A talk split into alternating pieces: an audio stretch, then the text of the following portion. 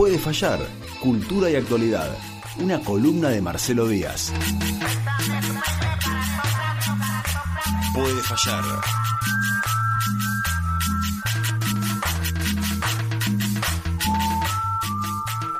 Él es Marcelo Díaz, esto es Puede Fallar. Hola Marcelo, ¿cómo estás? Bienvenido. Hola José, ¿cómo va? Pero Hola, muy bien. Diana. Ya me, no me, me estaba discriminando, no, me no, saludaba. no, no. Pasa que, viste cómo somos los hombres blancos heterosexuales. Es que seguramente vos le dijiste que no me salude, ¿o no? Exacto. Ah, exacto. ¿viste? Es eh, lo que se llama código entre hombres. Ah, claro, no entro ahí. Bueno, Marcelo, te cuento que al inicio del programa eh, resumí tu columna en pocas palabras y mal. Así que nadie Sí, sabe de qué vas a hablar. Nos explicó todo mal, Perfecto. básicamente. Yo tampoco sé muy bien de qué Ahí voy está, a hablar, ¿viste? pero Ah, bueno. bueno. ¿no? Ni una excusa. No, es. Te contaba hoy, digo, para mí es más bien como hacer una especulación. Igual tirar un par de conceptos, ¿no? Vamos a tirar un par de conceptos. Pero. La semana pasada, yo leo eh, a la mañana, lo primero que hago, me levanto bien tempranito, me hago el mate y me hago una pasada por los portales Te de noticias de la ciudad, ¿no? Sí. Es un lindo ejercicio. Entonces, eh, sí, te puede caer el mal el mate a veces Bueno, y todo, pero, pero es necesario para empezar el día. ¿no? Absolutamente. Bueno, la cuestión es que la semana pasada un poco me, me espantó. Después lo, lo charlábamos con, con Rodoni y es como que uno se va volviendo como la vecina de la cual antes abjuraba, ¿no? Pero eh, eh, que es que te preocupan los accidentes de tránsito de golpe, Sí, ¿viste? sí, que era sí. como una cosa de tus abuelos antes, ¿no? Pero no, la verdad que para mí fue una semana que me llamó la atención. Te ponías a mirar el diario y eran dos accidentes de tránsito por día, dos o tres Mínimo. mínimo. ¿No? Entonces hice un, un resumencito de los titulares de distintos medios Es buenísimo. El- Ah, buenísimo. muy buen laburo. Sí, no, entre el 30 De del recolección. 4 y el 1 del 6. Mm, Una semana, la primera Eso. semana de mayo, ¿no? Sí. Eh, de junio, de, de- de mayo, de mayo, el 1 del, del 5. Y decía, choque en cadena con vehículos estacionados. Trasladan a un motociclista que chocó contra un camión. Perdió el control de su automóvil y terminó volcando. Una camioneta chocó a un ciclista. Una camioneta atropelló a un chico en el barrio San Roque. Atropellaron a una mujer en el barrio noroeste. Atropellan a un ciclista en el ingreso a la ciudad. Un auto terminó en una alcantarilla en el Rosendo López. Esto con foto el auto metido en el medio del zanjón ese del Rosendo. Eh, chocan dos camionetas en el macrocentro. Fuerte choque entre dos vehículos en Villa Esperanza. Dos vehículos colisionan en una esquina, dan contra el frente de un local comercial, uno de los conductores se da a la fuga. Esta es completa, ¿no? La historia. ¿no? Tiene todo esto, ¿no? Todo. No, la, la última tiene todo. Un auto chocó a, un- a una cadeta en moto en el barrio Pacífico. Chocaron dos automóviles, uno de los conductores iba alcoholizado. Un camión de bomberos chocó contra un auto en el macrocentro. Y esta que es fantástica, Ingeniero White, chocó contra un canasto, se incrustó contra un árbol y huyó del lugar. Pero ahora, a la distancia, que me da un poco como de gracia, de que no puede ser que ocurra todo eso y que algunos sean tan espectaculares, ¿no? Todo en una semana. Todo en una semana. Esto de lo que recoge la prensa. Exacto. Digamos, no sabemos si no Sí, hubo. sí, cuántos al- otros que no salieron en los medios. Que probablemente de estos tampoco haya denuncias de todos, digamos, o sea que después tampoco aparezcan en estadísticas oficiales. Pero es verdaderamente llamativo. Sí. Lo otro que me resultó llamativo Sí, por lo general llegan a la prensa los accidentes que eh, tienen alguna consecuencia, bueno, que se rompe algo así como llamativo, o que hay eh, heridos y van a algún hospital. Y ahí interviene el 107 y ahí empieza a ser noticia. O que está, Pero- o que, o que está cortada la calle y entonces los vecinos llaman y en el medio del tumulto aparece un movilero, ¿no? Y digamos. Sí. eh, pero de todos modos es, es llamativo la, la cantidad de accidentes, ¿no? Lo compartí esto y me llamó la atención algunas respuestas también, que era que automáticamente, yo tengo muchos contactos Sí. kirchneristas, entonces automáticamente era, eh, ¿qué querés si están llenando la ciudad de palitos amarillos y de macetas? Entonces yo, viste, un poco, a mí lo que me gusta de Facebook es que discutís, charlas, eh, a veces te bardean, pero yo digo, pero no hay ni palitos amarillos ni maceta en Rosendo López que justifiquen que vos te caigas adentro de un zanjón, viste. Eh, lo mismo que en Villa Esperanza, No hay, digamos. ¿no? No- Si ahí no, no hay intervención, no, no hay ni cordón, claro. Claro, entonces digo, eh, o el que chocó contra el canasto en White y se llevó después puesto el árbol y después se fue, ¿a quién le vas a echar la culpa ahí, no? Entonces, en el medio de eso aparece la noticia del Pitbull. Sí, Acá, ¿no? Acá cerca, en, en Chacabuco o en Sócrates, no recuerdo. Sócrates, ¿no? Sí, Sócrates. Que es como la tercera vez que muerde a alguien Sí. y como que la, encima la dueña amenaza a los vecinos. ¿no? Todos los lujos. Todo, no, no solo te muerde todo, sino que, eh, bueno, ¿no? Pobre perro, ¿qué querés que haga? ¿no? Y lo- los, los anteriores mordidos, digamos, que Claro. también salió todo un- distintas noticias alrededor. Claro, que aparte empiezan todos, yo no se puede pasar por esa calle Claro. porque te corre el perro, te muerde, uno, hubo uno en enero, otro en septiembre, ¿no? Sí. Y me acordaba de una noticia de hace unos meses, de eh, que, que incluso salió una nota, no me acuerdo si en la brújula o en la nueva, sobre preguntando a veterinarios por eh, tener eh, como mascotas no convencionales en la casa. Porque se había escapado, ¿te acordás? Eso fue hace un año o, dos. Se había escapado en eh, una boa que tenía en una casa y había aparecido en- abajo de la cama en otra casa, ¿no? Yo no puedo creer. Como, y entrevistaban a unos veterinarios y les decía, bueno, pero con cuidado, Sí, vos podés tener un un puma, un claro, puma. claro, como no. Mansito, el puma. Mientras no se escape no hay Eso. ningún problema, ¿no? Como Exacto. cosas así, ¿no? Y lo asociaba con otro tema que también hemos hablado habitualmente, que es esta manía que tienen los bahienses de sacar los árboles de las veredas. Hay veredas que son un billar de cemento. Acá en Villamitre está lleno de eso. ¿Por qué? En el centro el otro día veía a, no sé si lo conoces, Darío Cutini, que es eh, arquitecto, hace videos en, en redes sociales. Sí, sí. Y me gusta porque va caminando y con su profesión va como haciendo comentarios, se ríe de cosas y de las intervenciones. y caminaba por donde vivo yo, que es Belgrano al 200, Belgrano al 300. Yo no había prestado atención porque no, no me di, pues soy bruto básicamente, son dos cuadras llenas de árboles en el centro. Sí. Y después es todo un páramo. Y es verdad, y uno pasa por esas dos cuadras, está todo arbolado y se agradece, imagínate, 4 de enero a las 3 de la tarde vuelves a tu casa y estás caminando por abajo de la sombra y está buenísimo. Camina por Alcina y haces de cuenta, viste, que estás en, en un mausoleo. Eh, Claro. Bueno, y es- desaparecieron los árboles, no hay más árboles en ningún lado. No. En el centro, digo, al menos en, en el centro, digo, hay lugares donde sí hay árboles. Pero digo, hay sectores de la ciudad donde no hay ningún árbol y los eh, vecinos están orgullosos de esa situación. Sí, sí, sí. O pones un kiosquito y para que se vea el cartel, que A la mierda el miércoles con una lona que dice kiosco, Sí. sacaste tres árboles del frente, porque no te dejaban ver la lona que dice kiosco, ¿no? Bueno, acá eh, sacaron los ceibos del Banco Industrial justamente para hacer la vereda nueva. Sacaron todos los árboles a la mierda. No hay más árboles, Marcelo, acá. Claro, y eso que fue el municipio. Y sí, y sí, para hacer la obra. Eh, primero, eh, durante la obra, el ceibo medio que se inclinó, cayó por, eh, para el lado que estaba estacionado una camioneta y Bien, dijeron, bueno, listo, Mejor volalo. para que no choque ningún ciclista. Después, claro, es que el como- árbol no choque más. Pero bueno, entonces pensaba, pensaba en estos tres temas, ¿no?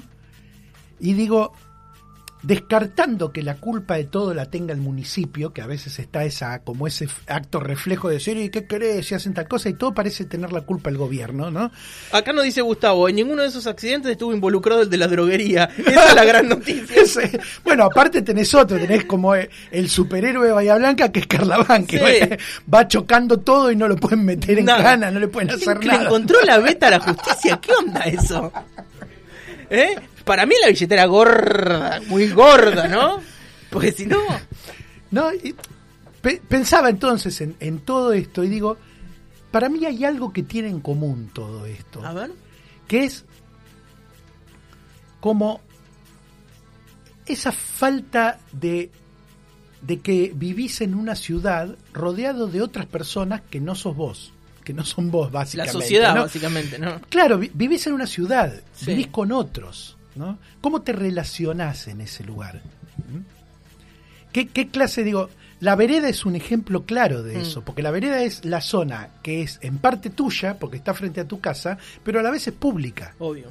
Bueno, ¿cuántas veces escuchamos vecinos que se quejan y dicen, me estaciona el auto en mi sombra? Claro, claro. Esa es una discusión, eh, se convierte en una guerra barrial eso. Que dice, ¿Y por qué no guarda el auto en su cochera y lo pone en la mi ¿Cómo mi sombra? ¿Cómo mi lugar? Bueno, pero Eso el- es no tener idea de lo que es la, el- De lo que la es lo ciudad, público. lo público. ¿no? Lo que es lo público. En mi como sombra. Un, hay como un déficit grande en Bahía de qué es lo público. Sí. Eh, no hay un sentido de lo común, no un sentido común, sino un sentido de lo común, de lo que es común a todos los que vivimos en la ciudad, que es básico para vivir en una ciudad, Claro. ¿No? Sí. Porque si vos no tenés, no tenés eso, bueno, claro, salís y no te importa si vas manejando. eh, yo ando en bici todo el tiempo, ¿no? Claro. La otra vez venía manejando, venía en bici por la bicisenda y me sale una camioneta de un garage que ni miró y venía hablando por teléfono, marcha atrás sacando la camioneta del garage. Ahora yo digo, decime, ¿no podés hablar por teléfono y cuando terminás sacar la camioneta? ¿Cuánto tiempo ganaste? en el hacer tiempo es tirano, el tiempo es tirano. No, digo, esa, pero esa falta de que no, Sí. no, no hay nadie más que vos en la ciudad, ¿no? Ni hablar cuando en cuestiones de tránsito, un día de lluvia, por ejemplo, en las horas pico. Ahí es como que... Se, a- locura chip, total. claro, ahí se cambia el chip a, a locura. No me interesa eh, si estás pasando por al lado mío, pipi, puteada, Claro. ni hablar No. la bici, olvídate. Sí, sí, Yo sí. creo que 13 horas y 17 horas en el centro de la ciudad es más peligroso Sí. que andar en Irak. Padres con los... ¿Sabés cuál es el peor Sí, de sí. todos? Es después de la escuela, Escuela. un padre o una madre Sí. manejando con los dos pibes atrás, tirando manotazo al vacío, ¿viste así? Claro, Que van sí. como avanzando para atrás y están yendo al club a llevar a los pibes a fútbol y llegan tarde. Y van como en un estado de, de shock mental, ¿viste? Y van con esta sacudiéndole a los pibes, Claro. con esta manejando, van merendando los pibes, le dicen, no te dije que no tiré los pasitos. Claro, digo, Peligro. A ver, son muchos los factores que tenéis para que, que hacen eso. El hecho de que a veces no tenés tiempo entre una actividad y otra. eh, el hecho de que la ciudad, la, la mancha urbana es muy extensa, entonces tenés muchos van y vienen en el auto todo el tiempo. De que los terrenos más baratos son los más alejados. Claro. Y que es por ahí donde vive la gente de menor poder adquisitivo que encima tiene que cruzar la ciudad para trabajar en muchos casos y entonces anda en motito, está lleno de motitos Bahía. Sí, sí. ¿no? Me- que es el tipo que no sí. puede que no te puede pagar un transporte público todos los días que además es carísimo y que tarda muchísimo en, en si vivís lejos entonces te compras una motito que es como nada que es como andar con un chaleco de, de, de- De bombas. de bombas De alrededor porque no Sí. te pueden tirar a, en- a la miércoles en cualquier momento Sí, ¿viste? son motitos que no aceleran, que no frenan, que viste que en cuestión de seguridad son bastante flojas. que son, un peligro, peligro. para cómo se maneja en Bahía, porque si se manejara de una manera más o menos racional, vos tendrías que poder andar en motito y no te tendría que pasar nada.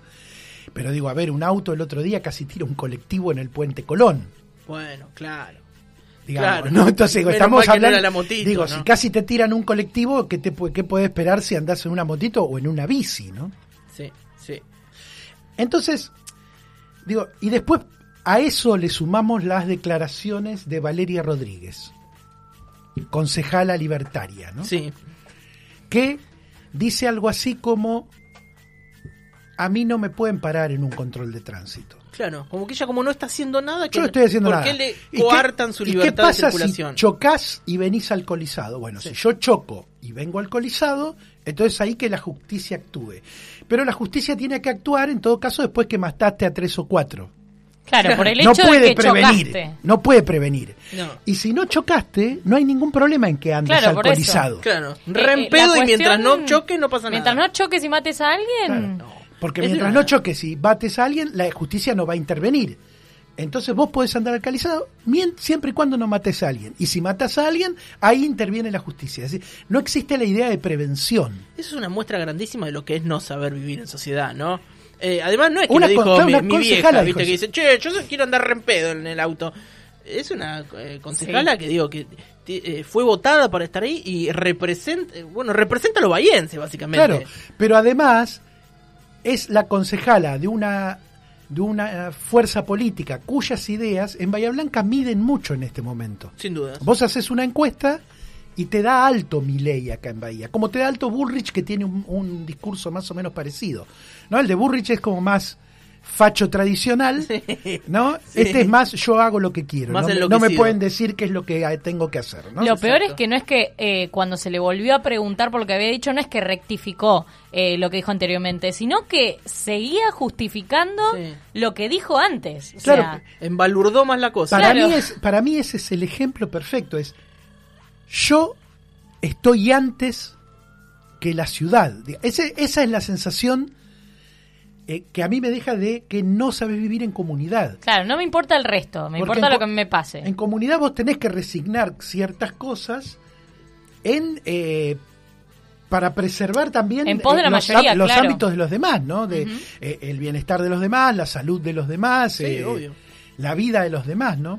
Mira, acá escribe Sergio. Te voy haciendo intervenciones con los mensajes porque los oyentes están enganchados. Dale. Sergio es abogado, además. Ajá. Dice, me causa extrañeza cuando ante las multas por infracción de tránsito, los infractores salen indignados a protestar que tiene fines recaudatorios y no hacen prevención. Entonces me pregunto, ¿cuántas horas aulas se precisan para aprender a diferenciar la luz verde de la luz roja? ¿Cuándo no te diste cuenta que en una zona de 40 ibas a 90? Tenés que trabajar tu sensibilidad. ¿Cómo es que donde dice prohibido estacionar, ellos leen se puede si es solo un ratito? En Claro. fin, la extraña dimensión de los conductores. Claro, es un poco eso, ¿no? Digo, en donde vos podés agregar todos los lomos de burro que quieras, podés agregar todas las leyes que sancionen después, pero lo que falta es algo previo, que es ese sentido de comunidad, ¿no? Y yo ahí pensaba algo, quería trabajar, tirar dos conceptos, ¿no? que son el de el de nomos y el de munus. Te viniste técnico, me Técnico gusta. me vine, ¿no? Bien. Hay una situación de la cual se, se habla en, en- en sociología que es anomia. ¿no? La anomia. La anomia es una sociedad en la cual no hay normas o las normas de algún modo se han relajado o no se respetan del todo. No estamos hablando de las leyes, ¿no? En el sentido que dice Sergio de que te multan, viene la ley, sino estamos hablando de la norma consuetudinaria, la que está hecha por hábito. La moral, digamos. las costumbres que tenemos a partir de, de, de lo que no te tiene que explicar nadie Eso. que podés hacer o no podés hacer. No, no vas a comer a lo de un amigo y estás sin el pantalón puesto. Claro, Claro. la- la- las, las normas morales, lo que sabemos que debería ser así por una cuestión de, bueno, estoy viviendo en sociedad, eh, distintas cuestiones que hemos aprendido, Que hemos nadie te las explicó, Exacto, sino que, que- la- las adquiriste solo por estar viviendo en sociedad. Es que ni siquiera tenés que pensarlas de esto, Claro. lo tenemos que hacer así. Es, se vive así porque... Automáticamente sale. Claro, es la norma consuetudinaria, ¿no? La que se hace por, por la, la- Por inercia. por el hábito, Sí. pero que en realidad es el tipo de norma que las sociedades van manteniendo porque la sociedad funciona de esa Claro. manera. ¿No? Digamos, es, tiene como un sedimento histórico. Estamos hablando de una cuestión de cultura ahí. Sí. Viste que se Sí, dice, obvio. bueno, cuando eh, no alcanza con, con la ley de alcohol cero hay que hacer un cambio cultural.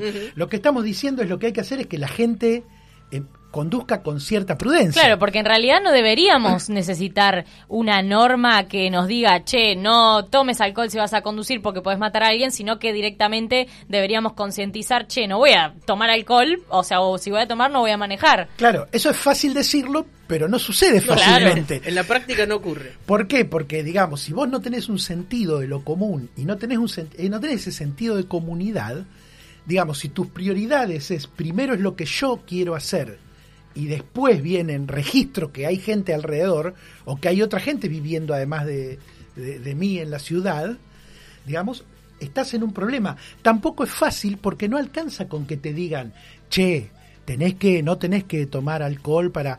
Porque el que toma alcohol y maneja piensa que nunca le va a pasar nada. Más vale. Bueno, eh, es un No. argumento que se escucha muchas veces. El tipo que está en contra eh, de este tipo de leyes que dice, no puede ser que yo, y acá abro comillas, que yo no pueda salir a cenar con mi mujer y no nos tomemos un vino. Como si el salir a cenar en pareja te exima de cualquier tipo de riesgo porque vas medio opuesto. Claro, ¿Viste?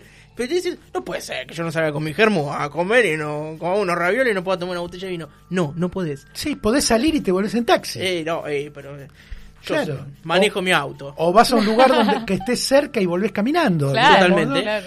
No digo, hay muchas opciones, pero la Sí. opción es yo quiero poder hacer esto, ¿no? ¿Mm? Lo mismo con el perro. Tengo un pitbull que mordió a medio barrio, pero eh, yo tengo mi perro. ¿Qué- Y lo qué- quiero qué- dejar suelto ¿Cuál es el y no me importa. ¿no? Eh, digamos, o el tema de los árboles. No, mirá, eh, se caían las hojas y, y no quería barrerla. Entonces Tuve un jacarandá hermoso, pero me manchaba las baldosas. Claro. Y eso te. No, lo de las hojas es tremendo. Me lo han dicho, ¿eh? Sí, me lo han obvio. dicho. Te afecta a toda la ciudad eso. Sí, claro, ¿no? tu Digo, decisión de porque que no... afecta a la temperatura de la Obvio. ciudad, al oxígeno, a todo, ¿no? Sí. Pero es, es mi vereda, yo si quiero sacar el árbol lo saco, ¿no? Falta ese sentido de comunidad, ¿no? Entonces, yo pensaba en, en esto, ¿no? Esta situación de anomia, ¿no? que son dos palabras en realidad. Tienen dos raíces distintas. Hay una anomia que viene de anomos. Nomos es esa regla, norma comunitaria. Y hay otra anomia que es viene del latín, la otra esta viene de griego anomos, viene del latín que es anomen, que es algo que no tiene nombre, que es un problema eh, médico, una situación eh, psicológica que es como una fascia en la cual vos no le podés, no podés nombrar determinadas cosas. Pero que me parece que las dos tienen que ver. ¿no? Porque vos para construir un sentido de comunidad también tenés que poder tener un relato sobre la ciudad. Tenés que poder sentirte parte de la ciudad para después, como sentirte parte de eso, responder ante los demás. Bueno, es lo que hablamos siempre de lo del sentido de pertenencia en un club, ¿no? Lo importante que es para los pibes, ¿no? Eso de formar el sentido de pertenencia y si sentís que esto es tuyo. Un ejemplo que has dado vos tantas veces, eh, acá la Plaza del Algarrobo. Claro. Un lugar que generó sentido de pertenencia, que fue creado por los vecinos y que nadie lo destruye. Está todo impecable. ¿Por qué? Bueno, por eso, porque lo sentís parte y si es tuyo, lo cuidás. Claro. Es como muchas estrategias que tienen las escuelas, ¿no? De decir, bueno, abrimos las escuelas. Yo me acuerdo cuando era chico eso que pasaba. Abrimos las escuelas. Yo, iba al normal, pero vivía en Sánchez Elía, ¿no? Y iba a la escuela de, remedios de escalada porque los fines, los sábados, dos veces al mes hacían una feria. La 57. Hacían feria, eh, invitaban títeres, payasos, papá, pa, qué sé yo, ¿no? Los padres hacían, las madres y padres hacían tortas, vendían, había tirabas, viste, a, a unas latas y te ganabas premios. Onda bueno. iba todo el barrio ahí. Sí. Lo hacía la cooperadora para recaudar algo de plata, eso. Pero también lo hacían para que el barrio tuviera sentido de pertenencia en la Claro. escuela. Claro. La escuela de pronto se convertía el, el fin de semana en el lugar donde vos te encontrabas y la pasabas bien y veías a todos, ¿no? Entonces después, esa escuela, los, los alumnos de esa escuela no la rompían, Y no. la cuidaban, porque también era el lugar donde la pasaban bien, no era que iba el lugar donde solo iban a estudiar, ¿no? Eso. Podían ir el sábado y jugaban un rato al fútbol adentro del patio, hacían un torneo, ¿no? Les daban unos premios. Parecen pavadas, pero el hecho de que vos te sientas parte de algo hace que mires de otra manera el lugar en el que vivís y a los demás, ¿no? Este, eh, precisamente esta palabra nomos significa, etimológicamente es parte, porción, pero es la parte proporcionada de un todo. Es como una parte distribuida equitativamente. Por eso pasa a ser, pasa a, a derivarse y a tener el sentido de la justicia. La justicia es que todos seamos considerados en el nomos de la misma manera dentro de la sociedad. Claro. Es equitativo para todos. Eso viene con otra palabra que decíamos que es munus. El, el munus es en, en, en latín es la obligación, ¿no? la, la obligación pública, ¿sí? Porque viene de una, de una raíz indoeuropea que es medir, pesar. Pero pesar para el intercambio. Ajá. ¿no? Vos medís algo, medís, Sí. qué sé yo, tanta cantidad de arroz o de granos, los pesás para que después yo puedo cambiar con alguien que trae otra cosa y saber que le estoy dando Algo equitativo. algo equitativo. Entonces, en ese comercio que es equitativo, vos tenés una responsabilidad, que es la de no estafar al otro cuando está haciendo el trueque. Esa es la base de toda sociedad también que vive de- del trueque, ¿no? Cierta equidad en el intercambio, ¿no? Es- que a la vez viene de otra raíz más antigua, que es mu, que en muchas lenguas antiguas es agua. Porque, ¿qué es lo primero que tenés que cuidar y repartir en una comunidad para que sea posible la vida? El agua. sí, sí. No puede haber una comunidad, no puede haber un grupo humano que viva sin agua. No. Podés vivir en una zona media desértica, pero si tenés agua y sabés abonarla, podés cultivar ahí. Pero sin agua no podés vivir. Entonces, la raíz de ese munus, que es la obligación pública, es el agua que es compartida por todos. De ahí del munus viene lo común. Ah, Ah. bien. está y bien. viene municipio, Claro. que es el gobierno, de- es la responsabilidad pública de eso que pertenece a todos. ¿Mm? Entonces ahí tenemos dos palabritas que son común y nomos, que nomos está en muchas otras palabras. Por ejemplo, el nomos viene de la tierra que se reparte equitativamente. ¿Mm? De ahí viene la agronomía. ¿Mm? Pero también tenés la economía. Economos, que es eco es casa, es la manera de eh, distribuir o manejar los asuntos de la casa. ¿no? La autonomía, el hecho de que vos puedas, no tengas que depender de nadie y puedas darte tu, tu propia ley y no seas súbdito de nadie, seas autónomo, como institución o como persona, ¿no? Mirá, Digamos. claro.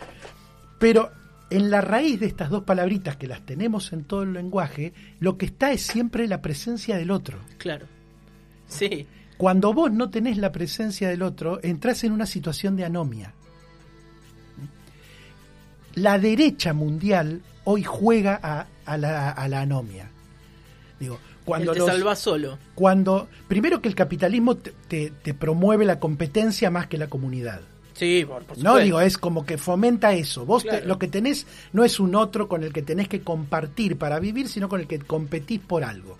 ¿no? Eso, llevado a a un extremo, hace que antes de pensar en comunidad, vos pensás en cómo le ganás a los demás. ¿no? Eso, eso por un lado. Pero por el otro, políticamente, todos estos movimientos de, de ultraderecha que estamos viendo, digo, Trump desconociendo los resultados de las elecciones y eh, sus partidarios tomando el Capitolio. Claro. Es el mensaje que dan es eh, si no ganamos nosotros no hay leyes. Que se pudran, claro. Que se pudra, es eso, Sí, ¿no? sí. Es, es empujar a una situación de anomia, de falta de, de leyes. Eh, Bolsonaro hace lo mismo. Se va para no estar en la asunción de, de Lula y además sus partidarios quieren tomar el plan alto, desconociendo el resultado de las, de las elecciones. La manera en que se maneja la justicia en Argentina y el hecho de que ante un dictamen de la justicia Bullrich salga a decir les paramos, como si ella fuera parte de la Corte Suprema, son situaciones de anomia, digamos. O sea, hay un fondo político que lo que dice Valeria Rodríguez, digamos, no es un delirio que se le ocurrió a ella. Está en línea con toda una postura de la derecha, Es que es la de está- descalzar de normatividad a las sociedades es generar situaciones de anomia todo el tiempo. Es primero estoy yo y el resto se joden. ¿Cómo es eso? Descalzar de responsabilidades a la sociedad. Claro, porque es eh, la situación de anomia es eso, Sí. es cuando las normas que hacen que vos puedas vivir en comunidad se, se relajan o dejan de, de- dejan de dar respuestas, entras en, en una situación en la que todo vale, en que es la ley del más fuerte en definitiva. O del que tiene plata, como decíamos hoy, del chocador Hmm, Claro, serial, ¿no? Sí. Mira, escribe Sergio de nuevo. Eh, Rousseau publicó en 1762 El Contrato Social, libro en el que explica que el hombre, que es un ser social, renuncia a parte de su libertad para poder vivir en sociedad, admitiendo una autoridad y la sumisión a las leyes en pos del bien común, y se resigna lo que puede denominarse a la libertad absoluta. Más de 200 años después, aún hay muchos que no quieren entenderlo. Perfecto, es perfecto el ejemplo. es perfecto, ¿no? Es perfecto porque es eso, ¿no? Sí. Digamos, los griegos que tienen este concepto de nomos lo, lo tenían volcado en el arte eso, ¿no? Digo, y bueno, y vamos cerrando porque nos pasamos, ¿no? Ya estamos pasados. Eh, digo, vamos a hacer el cierre con una obra, una obra, una tragedia griega que es Antígona, ¿sí? hay un conflicto en la ciudad de Tebas, hay una guerra por la disputa del poder entre, eh, entre hermanos, ¿no? Sí. Entre Polinices y Eteocles. Se disputan el poder de, de quién gobernar la ciudad. En el medio de esa guerra se matan mutuamente los hermanos. Y queda como rey Creonte, que es el tío de estos dos hermanos muertos. Entonces Creonte sepulta con honores a Eteocles, pero prohíbe que se sepulte a Polinices por traidor, por haber atacado a la ciudad a la que pertenecía. ¿no? Entonces Antígona, que es hermana de, de, estos dos muertos, desafía el poder de Creonte y sepulta al hermano. Le da sepultura, porque para los griegos eh, no tener sepultura era que, no que tu alma no podía entrar a la tierra de los muertos. O sea, era gravísimo que a vos no te claro. entierren. ¿no? Entonces, entierra, desobedece al rey para enterrar al hermano. El rey entonces la castiga y la pone en una cueva que sella y la, la, la, deja ahí para que muera en vida. Antígona se suicida ante eso. Pero, digamos, ¿cuál es el sentido de la tragedia? ¿Qué es lo que le dice Antígona a, a Creonte?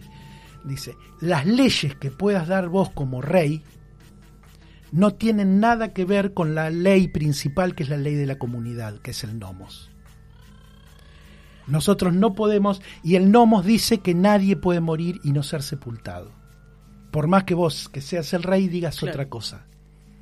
Y yo tengo que respetar esa ley, que es la ley, en ese caso era la ley de los dioses, pero era la ley de la comunidad. Si vos alterás esa ley de la comunidad, no hay comunidad posible. Claro. ¿Cómo termina la tragedia?